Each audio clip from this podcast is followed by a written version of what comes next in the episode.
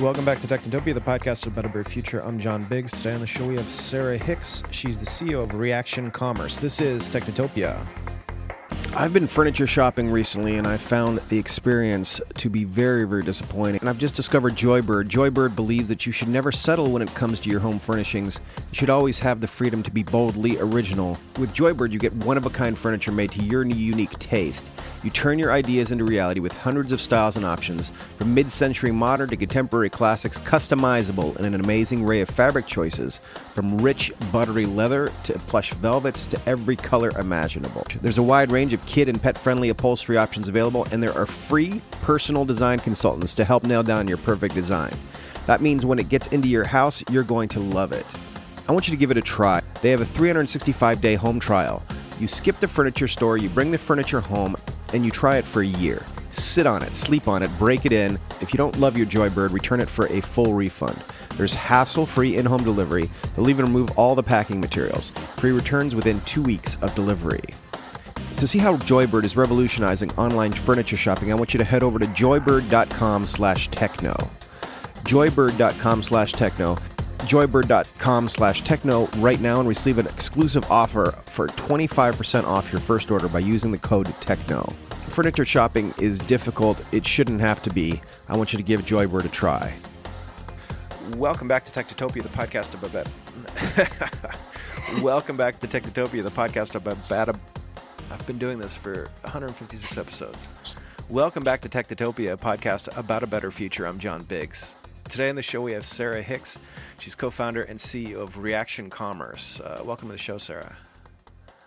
Thank you so much for having me. Yeah, so this is. Um, I want to talk about the future of commerce because I, I can only imagine it's only going to get uh, it's only going to get worse, right? Uh, we're going to fall into some sort of uh, Amazon is just going to be drop shipping us stuff without even us re- requesting it anymore. We're going to be uh, we're going to be buried in stuff. Uh, from from where you sit, what are you guys uh, working on in terms of the future of commerce? Sure. So one of my favorite topics for sure. Um, you just kind of even step back a second and, and don't have to tell your audience this or you this, but huge generational shifts have already happened just in like the last decade around commerce. And we're only going to continue to see that happen just like you said. So the most obvious one looking backward was you know that we all now have connected devices uh, in our pockets. And that's just one massive massive shift. Uh, also a lot of new software solutions that have made it easier to develop and customize and deploy and scale commerce applications so that would be docker and kubernetes and kafka and graphql and a bunch of technologies that we take advantage of but kind of forward looking predictions, um, some of the things that, that I think are on the horizon and um, you know things that we're going to start to see pretty soon. We're already seeing little little bits of it is around data. So um, data processing in my mind is only going to get more efficient and less expensive. Uh, and so that means for me, it'll be put into the hands of the masses uh, versus the the few. So obviously have folks like Amazon who have extensive capital and reach and data and have the, the ability to do interesting things with that data. But because data processing is only going to get more ubiquitous, um, things like AI, which in my mind has been a, bit of, a, a bit of a buzzword for the most part, but it will start to give retailers and um, of all shapes and sizes, not just the massive behemoths like Amazon or Walmart, um, but it'll give the mom and pop retailers as well as brick and mortar retailers uh, access to data to do more um, uh, better merchandising and promotions and catalog selection. And right now, that's really, really hard for the majority of retailers uh, to get right. Uh, and I think that will actually help to democratize um, and hopefully neutralize the, the playing field from you know just a small small group of very very large retailers having all that access to that data and more more retailers um, of all shapes and sizes around the world um, getting that information. What does what does retail look like in the future? Is it is it the behemoths uh, shipping stuff out to us? Is there is it drop shipping sort of situations? Are there still mom and pops? Uh, do you have any? Do you guys have any numbers on on the number of, I guess, online e-tailers? Because I can't imagine that that's it's a growing number. What do you mean online e-tailers in general, just in, in like brick and mortar moving yeah, to online, or it, it, feels it feels like so so there's there are a few in every almost every industry there are a few companies that kind of that kind of stand out. There's uh, something like for music, there's Sweetwater for. Um, uh, I guess for like vapes, I'm sure there's some sort of one one place that everybody goes to. But but most of the stuff that you can find over at Sweetwater, for example, uh, you can find on Amazon for about as much or cheaper. So how do you how do you fight against that? How do you how do you maintain a, a, a individual presence in a in a world that's essentially against you? I guess. I mean, I so um, know, I was the vice president of product at Etsy, so this will speak mm-hmm. to a little okay, bit of exactly. my Etsy, Etsy DNA. Mm-hmm. But I think we as consumers uh, want to still have um, you know relationships and connections to the people that we're buying from. And sure, yes, there's the convenience factor of buying from massive third-party marketplaces, but we still want to buy vinyl records. We still want to buy, um, you know, like from the seller and have a even a connection to that seller and know where the source is and know where um, you know that where it's being produced or how it's being produced. So I think there's still an aspect of of commerce where um, yes, there's the convenience factor of buying from the the large uh, third party marketplaces, but I don't think you're going to see a complete um, you know abandonment of mom and pop e-tailers, uh, direct going directly to brands.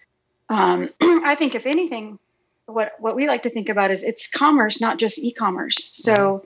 there's still going to be brick and mortar physical retailer. Now, of course, there's going to be e-commerce, and there's going to be third-party marketplaces. I think what's what's what's wrong about the picture today, and where I hope it's changing and see it changing, is it just becomes commerce. You can buy you know you want to be able to buy something online and pick it up offline you want to be able to um, go into a store and then go purchase it someplace else um, you want to be able to buy you know buy something online and then return it in store you're starting to just see more and more like of a connection between those relationships. And that's really hard to do. The data today between all those channels is super bifurcated. It's all frankenstein together. It's really hard to get right. I think we can all see it. You go to a you go to like williams-sonoma.com or you go to West Elm or, and you want to see if something's available in your local store, they don't have inventory visibility in most cases at a local level. That's that's what's going to change for sure. Mm-hmm. Um, I mean, I think I think just to sum that up, like omni-channel has always been a buzzword for a long, long time, and it means like ten different things to ten different people. But I, I think of it as commerce everywhere, um, and it's that's only going to, um, you know, extend, and it's going to be in our you know physical world. It's going to be on our mobile. It's going to be you know e-commerce, and it's also going to be these massive third-party marketplaces, both you know the ones here that we're very familiar with in North America, but also Asia and all around the globe. Mm-hmm. Is there is there ever going to be a situation where I'm able to purchase something at a at a unique price or a, a unique item uh, from one of these international marketplaces. I guess you already have that sort of with Wish, but I feel like there's uh, I feel like there's so many opportunities to buy uh, or to get something very unique out of uh, something very specific cultural or some sort of ingredient, uh, that sort of thing. Is is it going to get easier for that to happen?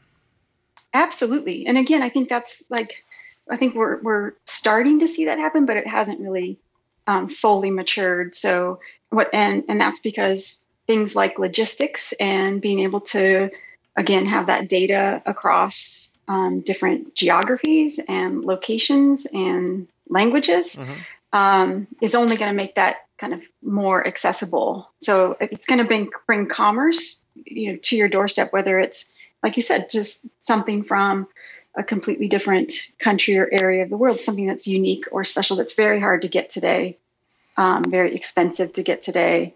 And that will only, I think, continue to become um, more accessible for all of us. So I think, like, I always like to say commerce is still in the, the first inning. It's still kind mm-hmm. of, there's so much more room for improvement. we focus a lot on you know the, the players that are right in front of us today but we're only at the starting point i believe of putting software and data and tools um, into the hands of the masses now of course i'm building this massive hopefully open source commerce platform that mm-hmm. Um, has global reach and we're seeing you know people in over hundreds hundred different countries installed reaction just last year alone I am convinced that there won't be any one single company or even a small handful of companies that are going to control commerce in the long run. I think it will be decentralized. I think it will be accessible. I think it needs to be open. Um, you know, it's very concerning to a lot of people that so much data is going into such a small number of of companies, and you know, you're starting to see a little bit of backlash against this. And I think that's why open protocols and having all that data uh, and be more accessible um, just makes sense to me uh, in terms of where things will start to shift towards. Let's let's talk a little bit about that. So so you guys are it's the the pro the the product itself is is open source and that that allows that allows for what that allows for the a small mom and pop store to basically download it and run it as a uh, as a front end, right? Or back back end and front end. Right, back end and front end. So that's right. So we're completely, um, you know, open source. It means you can anyone can download and uh, customize and use the software for both the operator experience as well as power their um, their their their storefront. And so everything is included with the the open source code base. I, I think of it as like all the table stakes are there. So catalog management, inventory management, shopping cart, checkout. We've got integration with payment providers and sh- uh, shipping providers and tax solutions. And then it's, you know, fully open so you can customize it. There's um, tools to help you to build your, you know, the front end um, of, of your, of your store. Uh, and then from there, I think as you expand and as you grow and maybe you start to add different types of products that you might be selling, um, it's for you completely customizable. And everything for, with us is built already with internationalization and localization in place, currency conversion, localized currency formats. We support single tenant shops as well as multi tenant shops. Um, so yeah, I mean, I think like like that's because it's accessible and available for wide adoption. That's what, and it's built on technologies that developers are actually flocking towards. Mm-hmm that's why we're seeing so much interest in the code base. We're already the, the most popular, excuse me again, the most popular and fastest growing open commerce solution uh, to date. And why did you guys uh, make it open?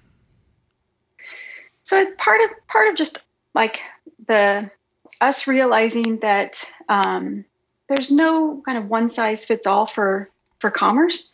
There's so many different variations in terms of different product types, different um, behaviors in different countries, and that for us to try to build all of those permutations and features and capabilities ourselves would be impossible. So we wanted the kernel, kind of the, the core of the application, to always be open so that um, you have the, the beauty of open source is more and more people contributing and extending and adopting the platform creates this network effect, right? So more more people are using Reaction Commerce. It just makes the platform for stronger for for everyone. Um, again, probably back to my Etsy roots, and just mm-hmm. I believe that we're stronger together than we are individually. Um, now we do have commercial offerings on top of the, the the open source code base, and those are more advanced capabilities around pricing and promotions and um, search and other other capabilities and that's that's how we make money. And we also have a managed solution so for retailers and brands who don't really want to think Just about their infrastructure mm-hmm. yeah if they want to think about their infrastructure or their hosting or their servers being up all the time uh, we can help them with that. Do you think that's the answer for for most businesses to basically just say if we can't beat amazon let's band together and and and uh, and become a force force for our own benefits i guess I think so. I mean, I think that's um, a really interesting and, and, something we thought about. Um, you know, with critical mass, with you know merchants and sellers coming together, why couldn't there be a new Uber marketplace or whatever you want to call it, a um, a, a, global marketplace uh, that everyone can publish into and have you know ways that you could decide what what parts of your catalog or products you want to publish into a global marketplace, and then that's completely open, decentralized. No one you know is is no one entity is controlling that behavior you actually give them the sellers the owners of the businesses the the control and the the rights to decide um, again that's i would you know i'd love to mm-hmm. see that happen and i think that having a open kind of decentralized marketplace uh, is is the best way for us to really take back some of the control and power from some of the larger private marketplaces that are out there today Okay, very cool. Where can uh, where can people try to try this thing? Because I'm actually interested in downloading it as well. sounds sounds like ah, fun. Yeah. Well, I'm going to send it to you, but uh, so reactioncommerce.com. So from our our site, uh, you can find links to our GitHub. Everything's accessible in our GitHub repos. We have a lot of documentation to help you to um, install and uh, tutorials to help customize and uh, pretty active community in chat rooms and forums. So best starting place is uh, our site, reactioncommerce.com. Reactioncommerce.com. All right, very cool. All right, so here's to a uh, here's to a, a, a small grouping of mom and pops taking on the world, right? That's right, and maybe even the not, maybe not even the mom and pops. Maybe it's the the mid market and enterprise retailers too. So it's uh, we'll see, we'll see. I, I, I, I have more, uh, I have more, tr- I have more faith in uh, in Joe's house of uh, house of uh, t-shirts than uh, than Amazon, I guess. Yeah, I'm with you. All right, Sara, thank you for joining us on Technotopia. This has been this has been pretty cool. All right, thanks so much. Technotopia is brought to you by Happy Fun Corp. Happy Fun Corp is a design driven technology company in Brooklyn, New York that specializes in building mobile and web applications for startups and Fortune 500 companies. Whether it's a new mobile or web application that will help people experience the internet in a fun new way, or software that will interface with a new piece of top secret hardware, Happy Fun Corp is always up to the challenge. Big or small, Happy Fun Corp loves building software and loves working with great people. Come build with them. HappyFunCorp.com. Technotopia is also sponsored by Jaywalk. Jaywalk is a new app that pays you to walk. You can try it out at jaywalk.me. It's created by me, John Biggs, and a few of my friends. Jaywalk.me, please check it out.